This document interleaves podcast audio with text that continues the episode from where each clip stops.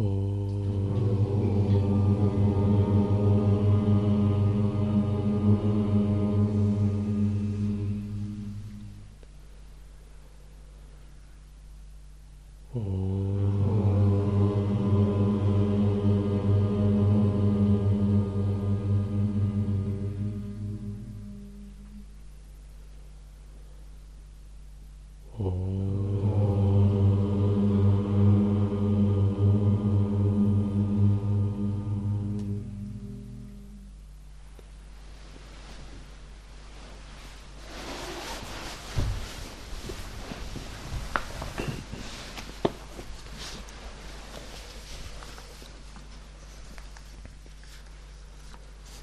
Шри Рамана Махариша, Махариши, глава страдания и этика.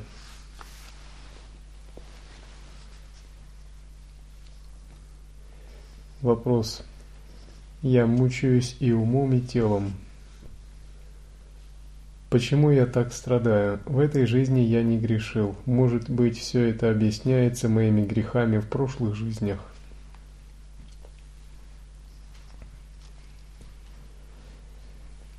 Махариши, вы говорите, что ум и тело страдают. Но разве это они задают вопросы? Кто спрашивает? Не тот ли, кто превосходит и ум, и тело?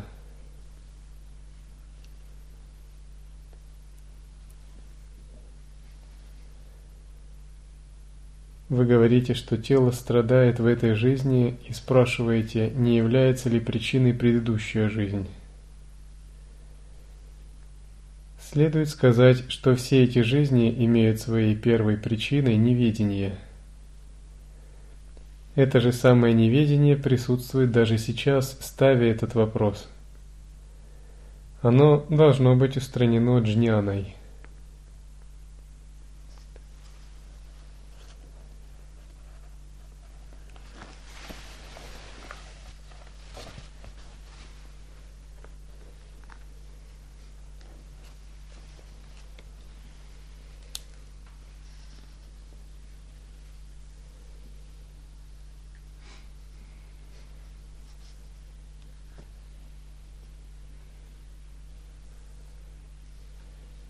На протяжении множества жизней мы испытывали различные страдания.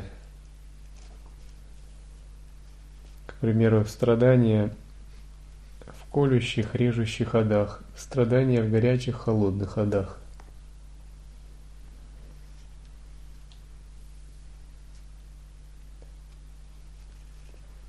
Миры ада имеют такое же существование, как и человеческие миры – Это лока, определенный слой, где кармические причины гораздо хуже, чем в нашем мире. К примеру, проекция мира ада в мире людей – это войны, тюрьмы. Можно сказать, и в мире людей также существуют ады –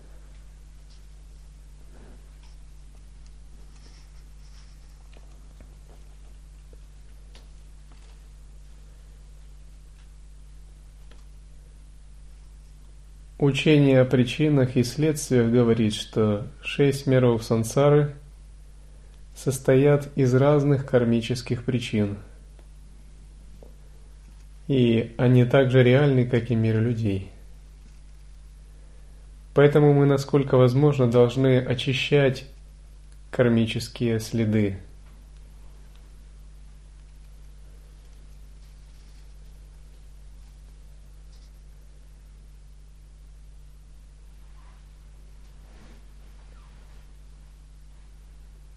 точки зрения Шираманы, все эти миры существуют благодаря неведению. И реальность их подобная той, что и у сновидений. Даже этот наш мир людей существует благодаря неведению. Он существует лишь до тех пор, пока существует отождествление с телом и нераспознавание своего осознавания.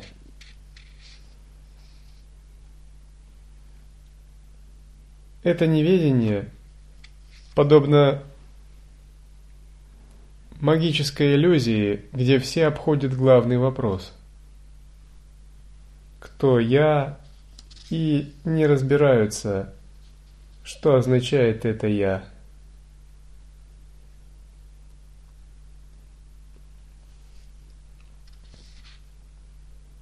Один монах однажды видел сон. Затем, практикуя во сне, он полностью проснулся в нем. И в этом сне были различные существа, люди. Проснувшись в сновидении, он внезапно понял, что это всего лишь его уплотненные мысли, сгустившие, сгустившиеся проекции его самого –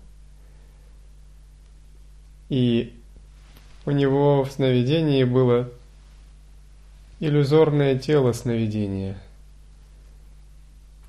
по плотности примерно равное этим же проекциям. Тогда он подумал, сейчас я проверю этот мир. Он начал подходить ко всем существам в этом мире и задавать вопрос, кто ты – и когда он задавал этот вопрос, все существа приходили в замешательство, останавливаясь. И они больше ничего не могли делать даже. В тот момент, когда он задавал этот вопрос, они задумывались, а затем растворялись, исчезали. Когда он спросил всех существ, внезапно не осталось никого. И он пришел в большую радость из-за того, что все иллюзии рассеялись. Затем он увидел, что есть последняя иллюзия, это он сам. Тогда он вспомнил, что ему тоже следовало бы глубоко задуматься над осознаванием «я». И он начал исследовать сам свое «я» в сновидении. Как только он сильно сконцентрировался, даже его иллюзорное тело в сновидении исчезло, и он погрузился пустое пространство ясности и осознанности.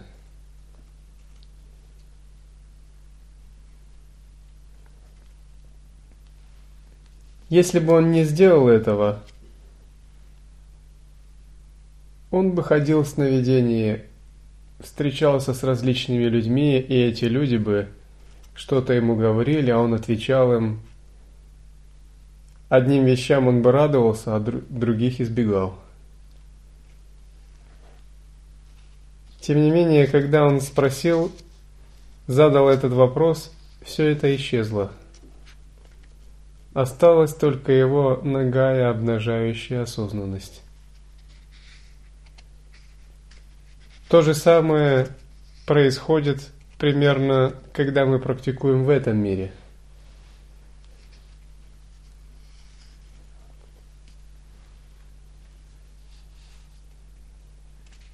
Когда начинает сиять солнце саморожденной мудрости, мы обнаруживаем, что и мы сами, включая тело, и другие, являются такими же миражами, словно наложенными на изначальное осознавание «я».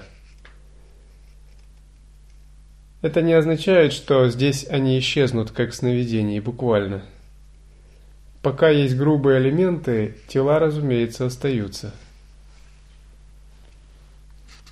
Тем не менее, когда мы обнаруживаем эту саморожденную мудрость, то отождествление с этим телом или телами других, или внешними объектами полностью исчезает. Они видятся как наложенная проекция на это изначальное осознавание –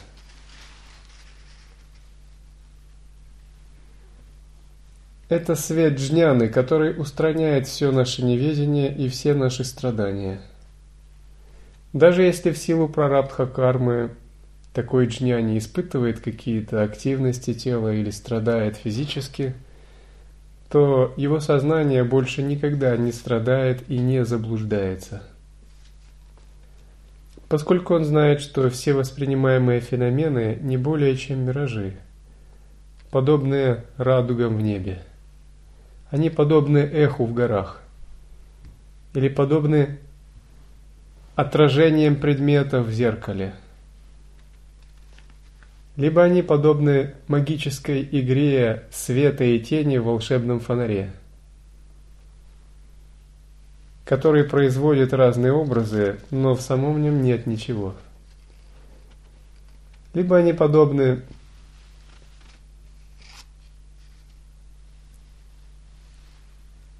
образом, проецирующимся из киноаппарата. Настоящей реальности в них нет даже самую малость.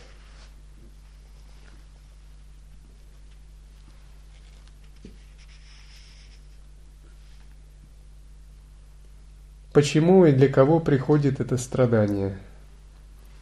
Если вы зададите себе такой вопрос – то обнаружите, что «я» отделено от ума и тела, что Атман есть единственное вечное бытие и что оно есть вечное блаженство. Это есть джняна.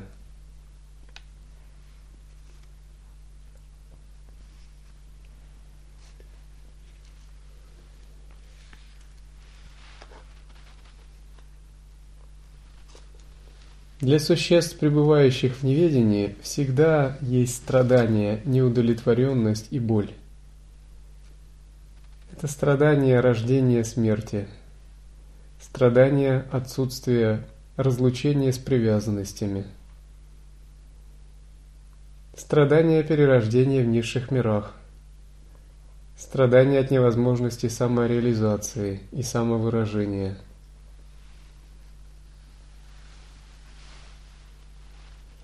Все эти страдания происходят от ложного взгляда, от заблуждения, от сущностного неведения. Обычно выстраивается такая цепочка – авидия, неведение.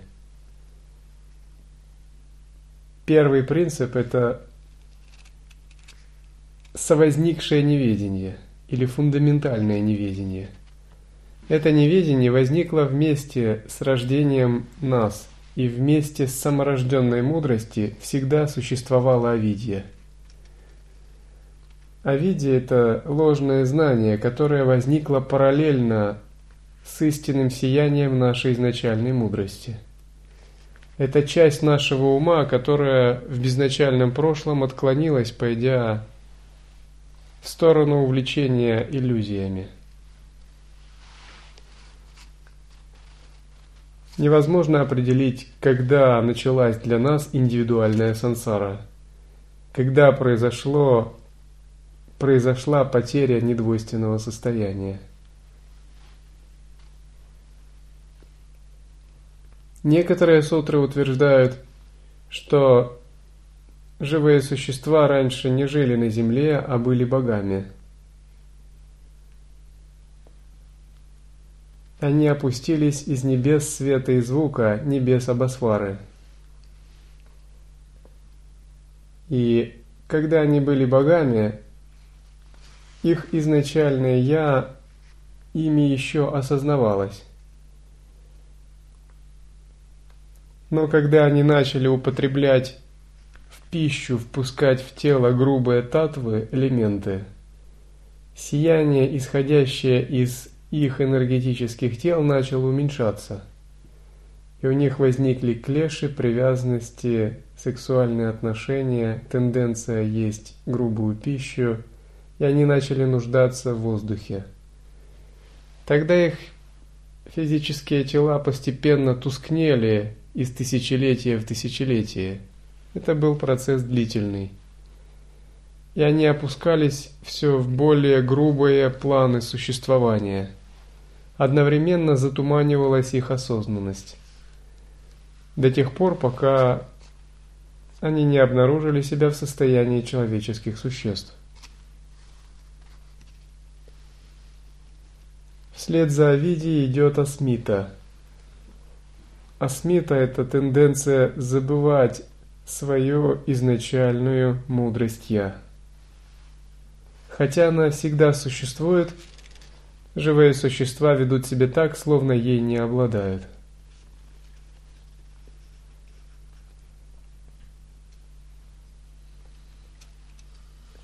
Асмита называется также злая забывчивость Атмана.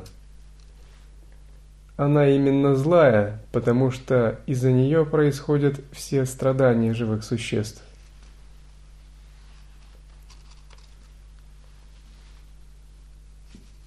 Когда произошла асмита, наступает рага, страстная привязанность к чему-либо.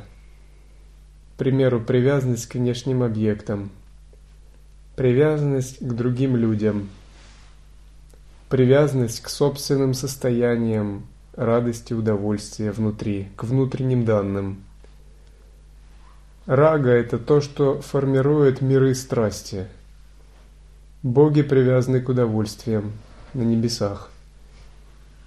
Асуры привязаны к собственным чертам характера. Люди друг к другу преты к объектам вожделения. Существа ада к своему страданию.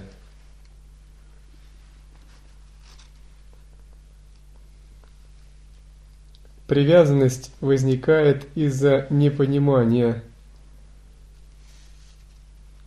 того, что тенденция привязанности как таковая ищет не объект привязанности, а изначально она ищет эту саморожденную мудрость, этот лучезарный свет сияющего «Я», который пронизывает все. Однако из-за кармы этот свет изначального «Я» проецируется на конкретного человека – или на какой-то объект, тогда возникает страстная привязанность.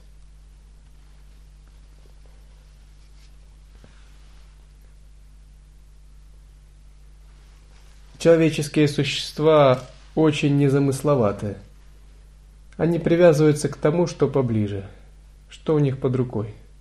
Что они часто видят и постоянно слышат, к тому они и привязываются. Это такой очень примитивный как бы тип восприятия – если сознание долго контактирует с чем-то, оно начинает обуславливаться этим и затем привязывается. К примеру, ведь никто из нас не привязан к звезде Сириус или Альфа Центавра. В общем, нам даже нет никакой разницы между Сириусом и Альфа Центавра. Но если мы живем с каким-то человеком долго и испытываем к нему какие-то чувства, то у нас эта привязанность может возникнуть. Или если мы живем в одном месте и сталкиваемся с одним стилем мышления, то у нас возникает такая привязанность. В безграничной Вселенной, которая включает в себя бесчисленные миры и бесчисленное количество лет – мы выделяем только какие-то маленькие объекты.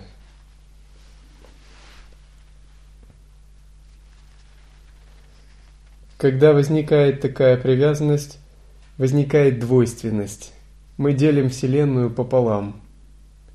Двойственность означает, что теперь мы рассматриваем мир не чистым образом, а мы рассматриваем ее, его сквозь призму привязанности – к примеру, то, что поддерживает нашу привязанность, считается хорошим, а то, что противоречит ей, считается злым, плохим, приносящим страдания и неправильным.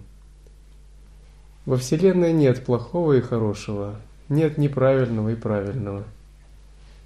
Также нет злого и доброго, есть единая осознанность. Если есть какое-то добро, то это присутствие осознанности – а если есть зло, то это забывчивость этой осознанности. Но когда мы смотрим на мир глазами привязанности к телу, к миру людей, к чему-то еще, то Вселенная видится искаженным образом. Все замутнено, потому что мы проецируем собственные узкие взгляды.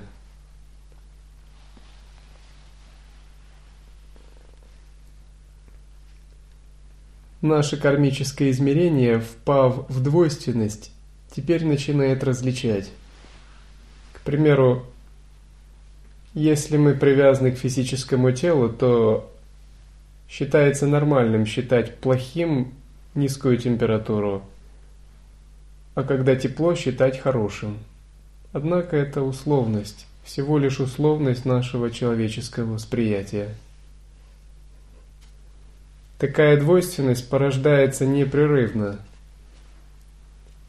Примерно в течение одного кшану, мига достаточного для щелчка пальцев, наш ум успевает 60 раз разграничить реальностью. Разграничить реальность. Мы даже этого не замечаем, но мы примерно в это мгновение наше сознание поколебалось 60 раз, произведя такие разграничения.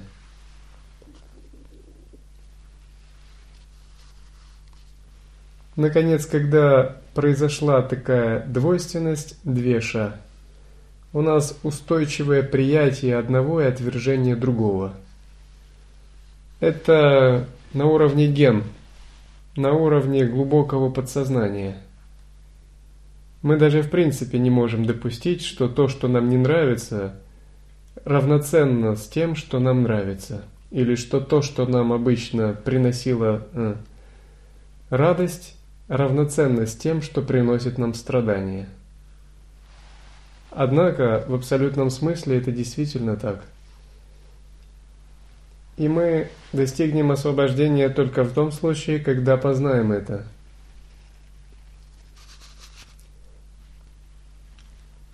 Когда у нас укоренилась такая двойственность, мы склонны нацеплять на реальность ярлыки – мы вешаем концептуальные ярлыки на реальность,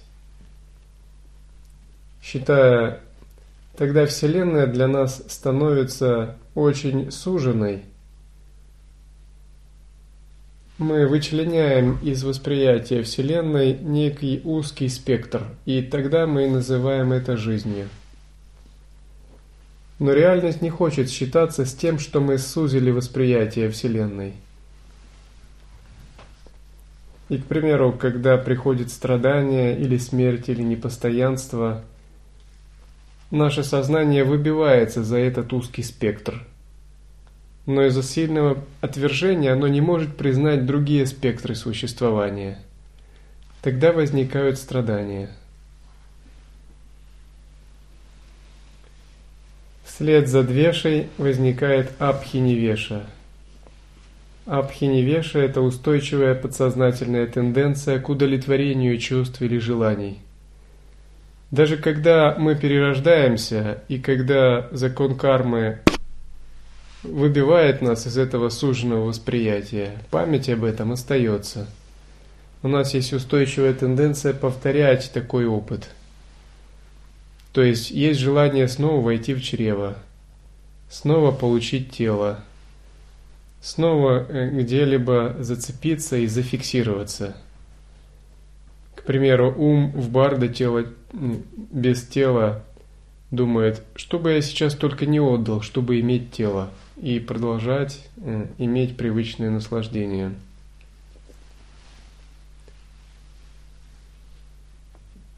Рага Двеша, Авидия Смита Рага Двеша и Абхиневеша – Таким образом происходит полное вхождение в иллюзию. Это напоминает момент засыпания человека до того момента, пока сновидения полностью не возьмут над ним власть. Это и есть природа иллюзии.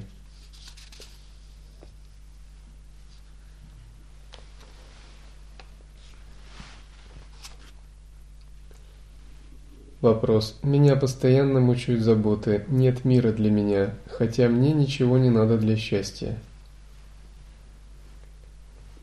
Романа. Эти тревоги действуют на вас в глубоком сне? Нет, не действуют.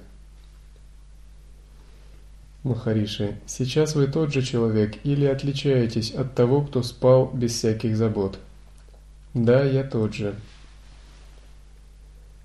Тогда, безусловно, эти беспокойства не принадлежат вам, и вы сами виноваты, что относите их к себе.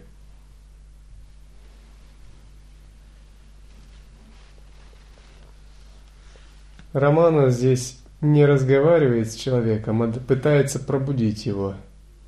Дает ему прямо даршан самоузнавания. Однако, если много клеш если сильные самскары, то это невозможно сделать сразу.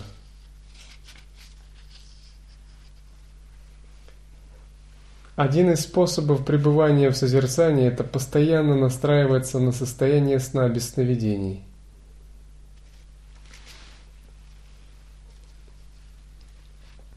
Вспоминая состояние ума во сне без сновидений, пытаться привнести его в эту жизнь.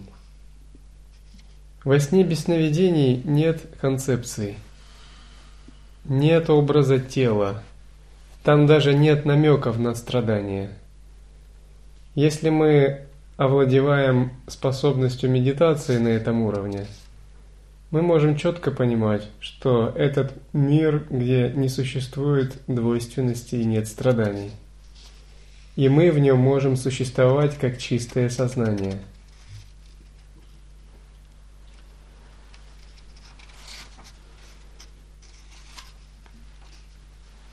Однако здесь мы забываем это состояние – Тогда возникает неведение. Пребывать в присутствии – это то же самое, что пребывать во сне без сновидений.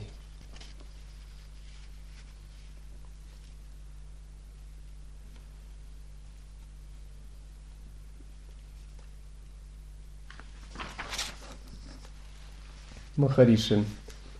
С точки зрения джняны или реальности, Боль, о которой вы говорите, определенно есть сновидение, как и мир, бесконечно малой частью которого она является. Во сне вы сами чувствуете голод и видите других, страдающих от голода. Поев, вы, движимые состраданием, эти других, которые тоже нуждаются в пище. Пока сновидение длится, все те страдания голодающих также реальны для вас, как нынешняя мысль о бедах, видимых в мире. Здесь задавался вопрос, как относиться к миру. Называть ли это сном и не, затрагивать, не затрагиваться страданиями мира, или пытаться помочь миру устранить страдания –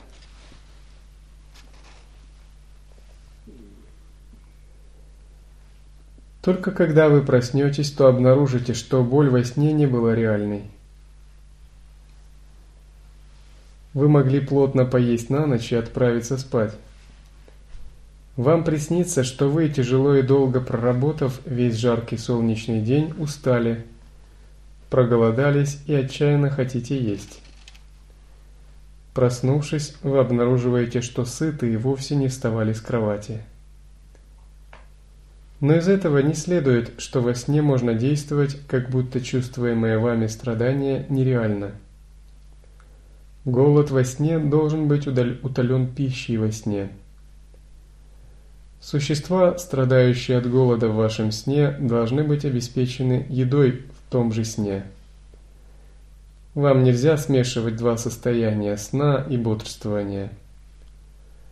Пока вы не достигнете состояния джняны, и таким образом не пробудитесь от этой майи. Необходимо облегчать страдания других, когда бы вы их не увидели. Однако даже тогда вы должны делать это без ахамкары, то есть без чувства «я делатель», но ощущая «я» инструмент Господа. Подобным образом нельзя быть тщеславным и думать «я помогаю человеку, который ниже меня, он нуждается в помощи». Ваша помощь человеку должна быть средством почитания Абсолюта в этом человеке. Вся такая помощь предназначена для вас, как для Атмана, а не для кого-либо еще. Вы помогаете не кому-то, а только себе.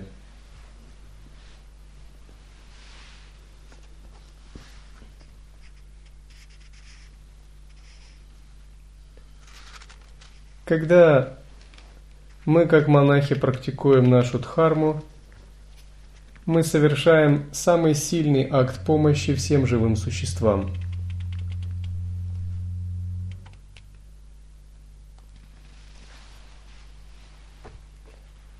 Сончоль Саниму задали вопрос как-то. Когда монахи уединяются в горах, а мир страдает, не является ли это эгоистичным?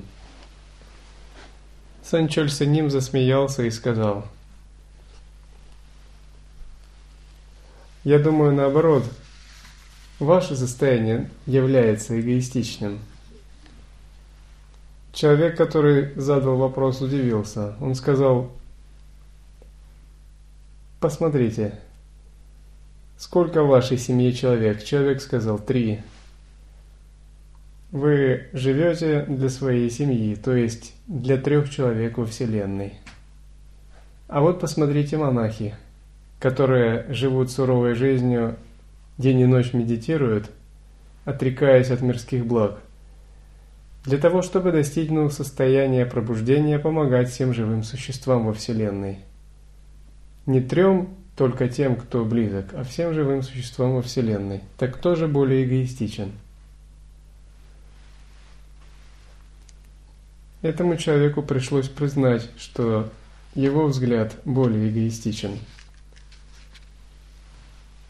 Дело в том, что у монахов просто более широкие взгляды на жизнь. Они понимают, что они могут помочь этому миру только когда сами освободятся от иллюзий. И мир для них не исчерпывается маленьким кругом семейных или дружеских отношений. Помогать можно бесчисленным существам во Вселенной, и люди – это не единственный класс, который можно помогать. Есть страдающие духи, видятхары, гандхарвы, преты, киннары, пишачи – Существа ада внизу, боги наверху, те, которые они являются пробужденными. Когда вы приобретаете более широкий взгляд на Вселенную, вы начинаете понимать, что означает помощь в истинном смысле. И вы не ограничены своими узкими представлениями о помощи. Вы понимаете, что все живые существа и все объекты не являются самоподдерживающими, а они часть вашего собственного кармического видения. И помогать вы можете именно как собственную практику, ведя как собственную практику. Другими словами, мы помогаем всем живым существам, когда достигаем освобождения – Когда мы достигаем освобождения, то множество живых существ, находящихся в каналах нашего тела и ума, освобождаются в силу кармической связи с нами. Каждый, кто достигает освобождения, формирует свой целостный мир или свою чистую землю, свою мандалу, и становится главным божеством этой мандалы – помогая другим живым существам интегрироваться в эту мандалу, тем, кто кармически связан с ним.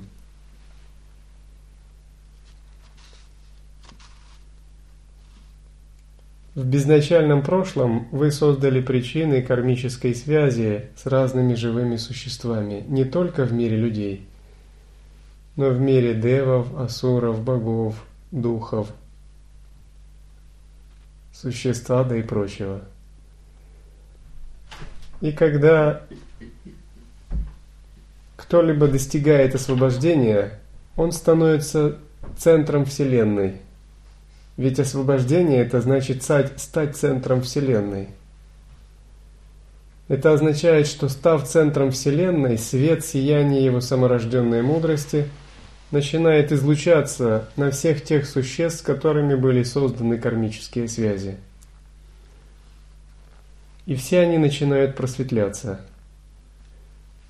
Таким образом создается новая лока или новая чистая земля.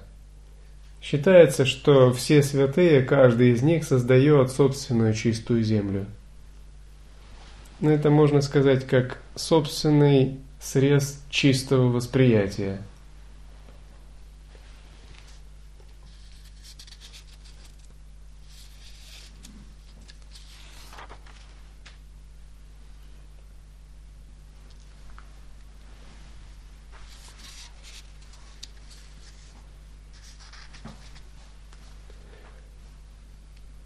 Вопрос. Существуют широко распространенные бедствия, опустошающие этот мир, например, голод и эпидемии. Почему так происходит? Махариши, перед кем появляются эти события? Спрашивающий, но задать этот вопрос этого еще мало, я вижу страдания повсюду. Махариши, вы не воспринимали этот мир и его страдания в своем глубоком сне, но сознаете их сейчас, когда бодрствуете. Пребывайте в том состоянии, в котором не огорчаетесь ими. Когда нет восприятия мира, его страдания вас не затрагивают. Когда вы остаетесь собой, атманом, как в глубоком сне, то мир и его беды вас не коснутся. Поэтому смотрите вовнутрь, наблюдайте атман. Тогда придет конец этому миру и его страданиям. Спрашивающий, но ведь это эгоизм. Романа. Мир не является внешним, но так как вы ошибочно отождествляете себя с телом, то видите мир снаружи, а его боли становятся для вас явными – но они нереальны, ищите реальность и отбросьте это воображаемое чувство. Все дело в том, что проекции вводят нас в заблуждение. Это магическое шоу заставляет нас поверить в него, когда оно непрерывно проецируется. Это напоминает то же самое, если человек сидит в кинотеатре и смотрит фильм, где происходят войны и нечто другое. И ему хочется вскочить со своего кресла и подбежать к экрану. Такой человек с точки зрения пробужденных вызывает улыбку. Пробужденный ему скажет, сядь на свое место и лучше попробуй понять, что это всего лишь кинофильм. Это в некотором смысле очень смешная вещь когда человек пытается подбежать к экрану и что-то сделать с ним, вместо того, чтобы понять, чтобы включить свет, зажечь собственную лампу и осмотреться в зрительном зале, что он один сидит и просто смотрит этот кинофильм.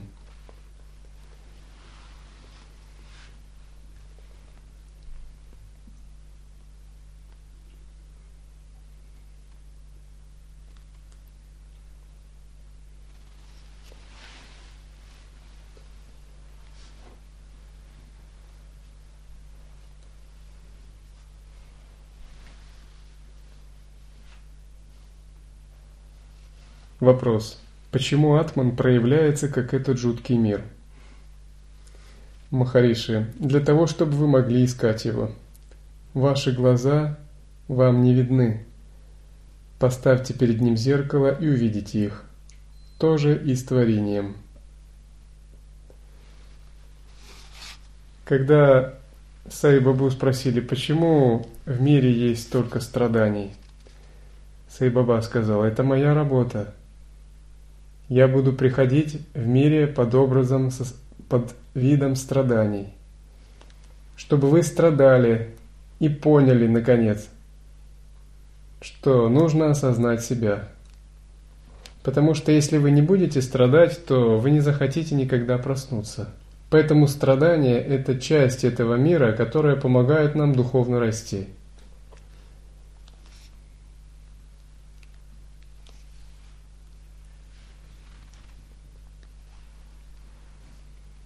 Это сложно понять, но когда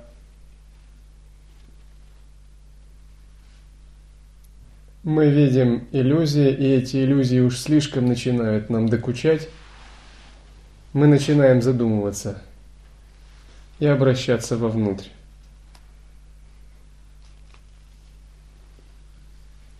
Вопрос. Бог совершенства. Почему же тогда Он сотворил мир несовершенным? Результат обычно должен соответствовать природе, природе Создателя, но в данном случае это не так. То есть духовный искатель задает вопрос, что не так здесь с Богом и Его творением?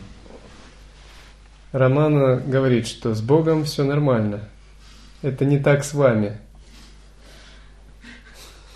Это вечный вопрос, который человек пытается задать. Что не так с Богом, с Его творением? Он пытается обвинить кого-то, кроме, собственно, кроме себя. Но не так на самом деле с нами, с нашим иллюзорным видением, потому что у нас сильное отвержение части творения. Творение абсолютно не дифференцировано – Однако мы отвергаем одну часть творения, а вторую принимаем. А реальность целостна, ее нельзя разрезать. И когда мы сильно привязаны к одной части творения, естественно, мы отвергаем другую часть творения. И вот та, которую мы отвергаем, она считается плохой, страданиями, несправедливостями и прочими. Однако это всего лишь наше собственное кармическое видение. Романа говорит, кто ставит этот вопрос? Я человек. Романа, разве вы отделены от Бога, что задаете такой вопрос? Пока вы считаете себя телом, вы наблюдаете мир как внешнее, а его несовершенства проявляются для вас – Бог – это совершенство, и Его работа тоже совершенство. Но вы видите ее несовершенной из-за своего ошибочного отождествления с телом.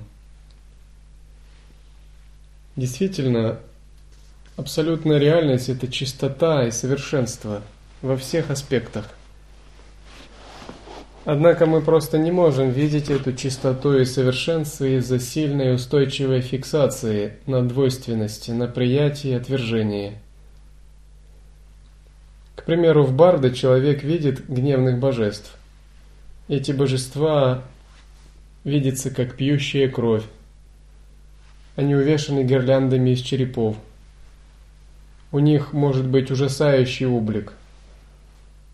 Они держат в руках крючья, секиры, изогнутые ножи и прочее. И в барду у человека возникает видение, когда эти божества вспарывают ему живот, вытаскивают внутренности, выпивают его кровь, высасывают его мозг и прочее. И человек испытывает сильный ужас. Но он не умирает, но вот такое с ним происходит. И у него есть сильное э, неприятие всего этого – Однако на самом деле наставления по промежуточному состоянию говорят, что эти видения принесут тебе вреда не больше, чем чучело льва. На самом деле все эти видения – это собственные проекции человека. Это его собственные энергии. Другими словами, когда тело распадается, из колен – из поясницы, из пяток исходят яростные энергии, составляющие ум и тело. Обычно они воспринимаются как гневные божества. Почему как божества, напоминающие людей? Потому что ум привык воспринимать то, что ему ближе, то, что ему было ближе при жизни. Поэтому обычно божества изображаются в форме людей – если бы люди имели форму слонов, то, очевидно, божества тоже для них имели бы форму слонов. Божества – это чистое видение. И когда эти яростные энергии манифестируются в Барда, они проявляются таким образом. Но человек их пугается, он не может принять их, синтегрироваться с ними и сам освободить их до ясного света – Тогда он впадает в замутненное, полностью спящее сознание и становится одержимым этими видениями, пугается и пытается от них спрятаться. Хотя это его собственные мысли проекции. Из-за того, что у него сильное отрицание, он не может находиться в ровном, безмятежном состоянии осознанности – и затем он перерождается, пытаясь спрятаться в чреве матери. Так происходит перерождение.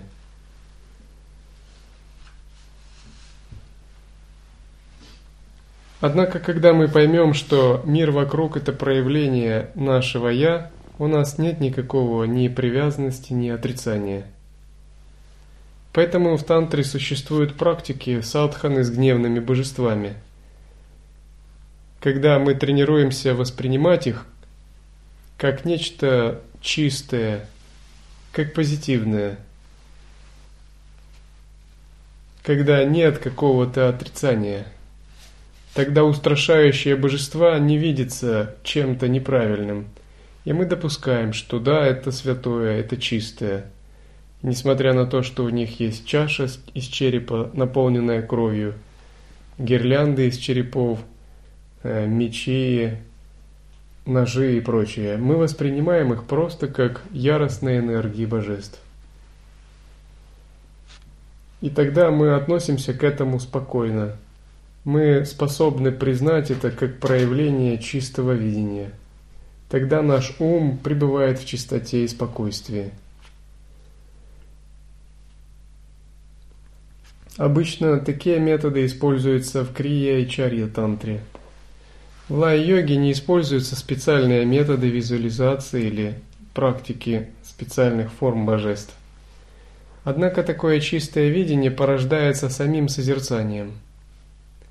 Другими словами, когда наше созерцание набрало силу, то когда мы сталкиваемся с такими образами, для нас они все равно чистые. И такие образы, они все равно чистые. Потому что Весь мир воспринимается как проявление Брахмана, мандала, а все живые существа распро... воспринимаются как формы божеств, а все звуки воспринимаются как мантры. Это означает чистое видение, что мы способны видеть во всем проявление лилы абсолютной реальности – в нечистом видении, когда вы встречаетесь со скверным человеком, это скверный человек. Если он неправильно ведет вас, ведет себя по отношению к вам, то это вам не нравится. А в чистом видении этот скверный человек – это определенное воплощение яростных аспектов абсолютной реальности.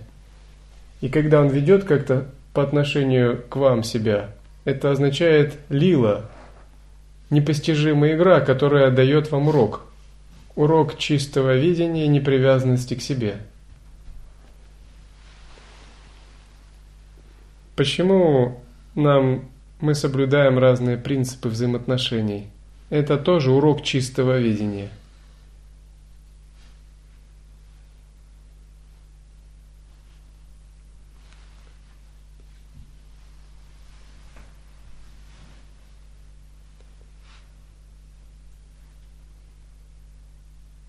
Чистое видение означает, что мы рассматриваем абсолютным любые проявления, которые происходят.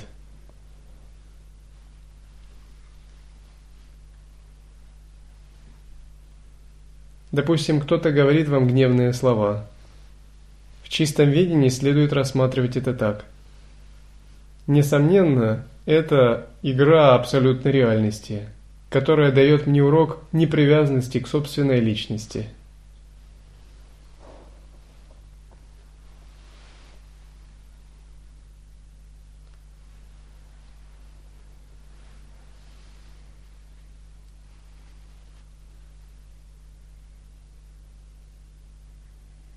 Научиться воспринимать все в чистом видении – это означает обрести такое глубокое состояние присутствия осознанности, которое больше не разрушается. Видеть за всеми формами игру абсолютной реальности – лилу. Лилы бывают мирные, бывают гневные, но все равно эта игра подобна игре божеств.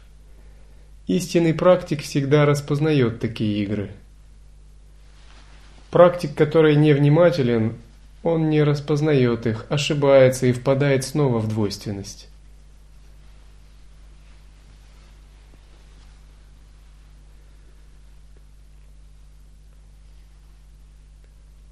Когда вы глядите на монахов, воспринимаете их как божеств или как будд – даже того, кого вы считаете, кто вроде бы по вашим представлениям вовсе не является ни божеством, ни Буддой. Думайте так, несомненно, его чудесная сущность проявляется в соответствии с моей кармой. Это мне урок чистого видения. Если я не усвою этот урок, то я не обрету глубокое созерцание –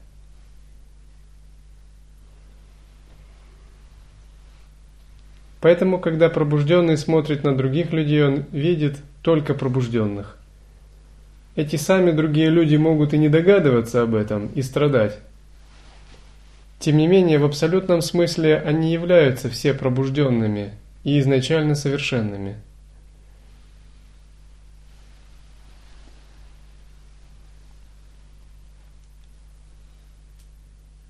Поэтому каждое живое существо во Вселенной и каждый человек достоин поклонения. Вопрос в том, чтобы мы не забывали этого.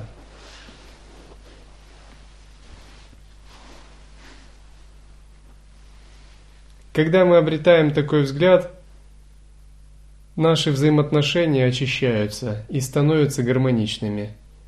Мы всерьез не можем ни на кого гневаться ненавидеть или привязываться. Мы можем восхищаться каждым живым существом, видя в этих живых существах игру абсолютной реальности. Тогда все живые существа дают нам урок истинного чистого видения –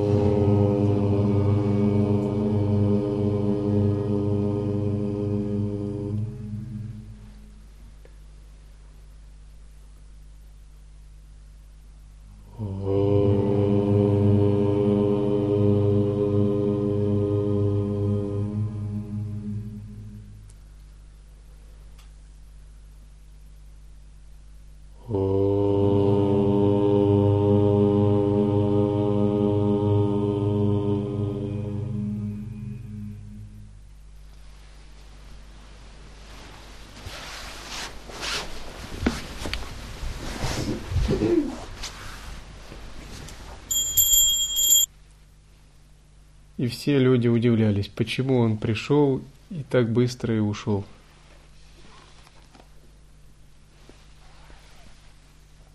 Потом выяснилось, что в том штате было очень много комаров.